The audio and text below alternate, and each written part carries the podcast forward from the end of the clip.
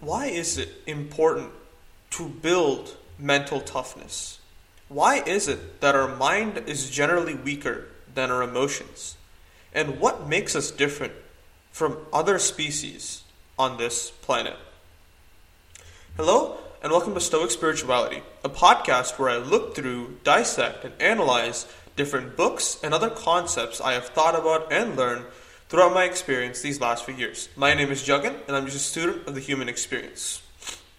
The current episode I'm going to talk about today is the 33 Strategies of War, kind of continuing what was happening a few episodes ago, talking about the presence of mind strategy, the counterbalance strategy amidst the turmoil of events. So I'm going to go in with this episode a little bit about what makes us different and what we can do to build mental toughness and maintain this presence of mind, as discussed in previous episodes. So, first thing to understand is that we, as humans, are the most intelligent species in this ecosystem currently. And the primary ability or the primary aspect that distinguishes us from other animals is our ability to think and feel to a much higher extent than even our closest relatives in a species scale. And so, this concept and this rationality and this ability to perceive and think and feel is what makes us as a species not better, but distinguished than that of other species, more advanced, with the ability to adapt, improvise, and overcome over any sort of challenges that we come across. And so, one quote that kind of captures a building up of mental toughness is that ships are built and they are safe in the harbor, but that's not what ships are built for.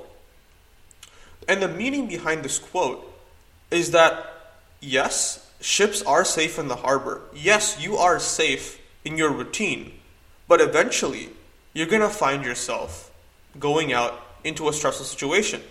To follow through with the analogy, sometime you're going to find yourself out in rough seas, in places you do not want to necessarily find yourself, in adversity. And so, when we follow a routine and when everything is going well and we have dopamine hitting our skulls every single minute of the day and we're just generally calm, cool, and collected, there's not much stress that happens in our lives, and when we have a routine, everything is fine. But that's not what we build mental toughness and presence of mind for. The idea of adversity and the idea of stress impacting our day to day lives is what we build our presence of mind for.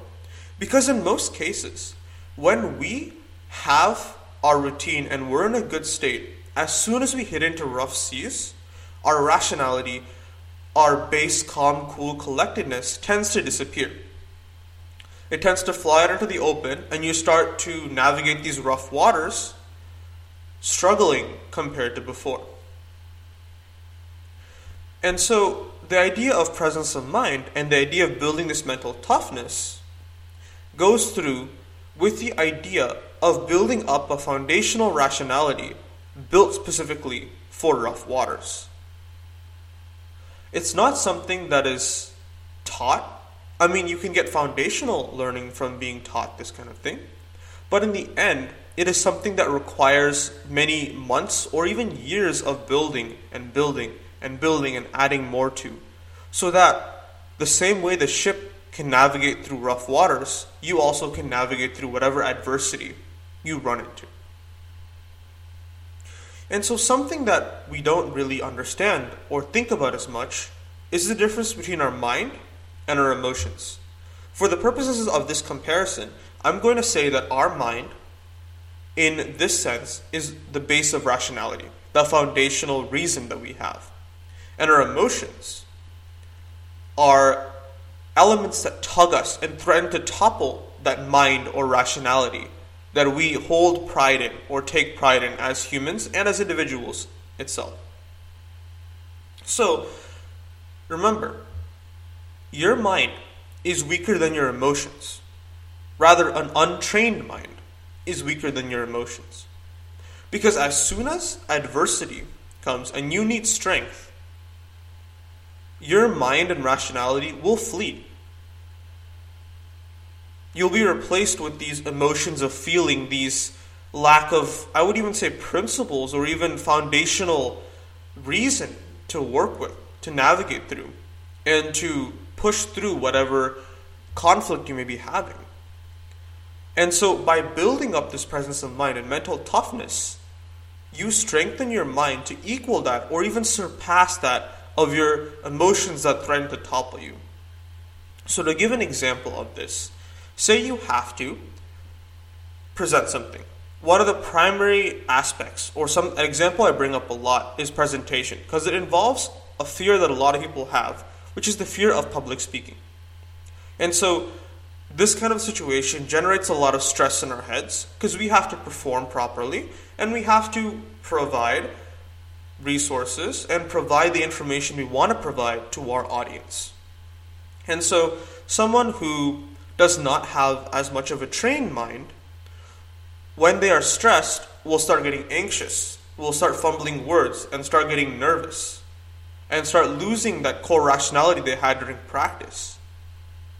But if you build up this foundational rationality and the ability to understand, accept, and work through your emotions in times of adversity, your mental toughness and presence of mind are far more better than that of someone who doesn't.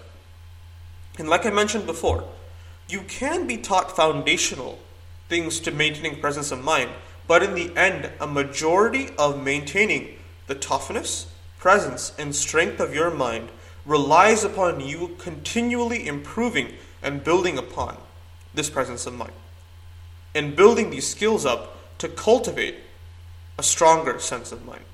And so, a lot of Stoic philosophy focuses on these perceptions and the idea of seeing something as it is, not what your preconceptions or biases say they are. And so, one method that I use a lot is using that objective perception of reality as opposed to the subjective emotion based understanding of a situation based on what I feel in the current moment. And so, by cultivating skills like these, you can build up a sense of strength, rationality, and reason to push out and maintain, to push out the emotions and maintain your calm, cool, and collected persona, even and especially during times of stress. Thank you so much for listening to this episode on the idea of staying calm, cool, and collected and building up a core rationality and reason. And if you'd like to hear more content, feel free to drop me a follow on whichever platform you listen to this podcast on. Or if you'd like to see more short form content, feel free to drop me a follow on YouTube, TikTok, and Instagram at Stoic Spirituality. Thank you so much for listening, and see you guys next time.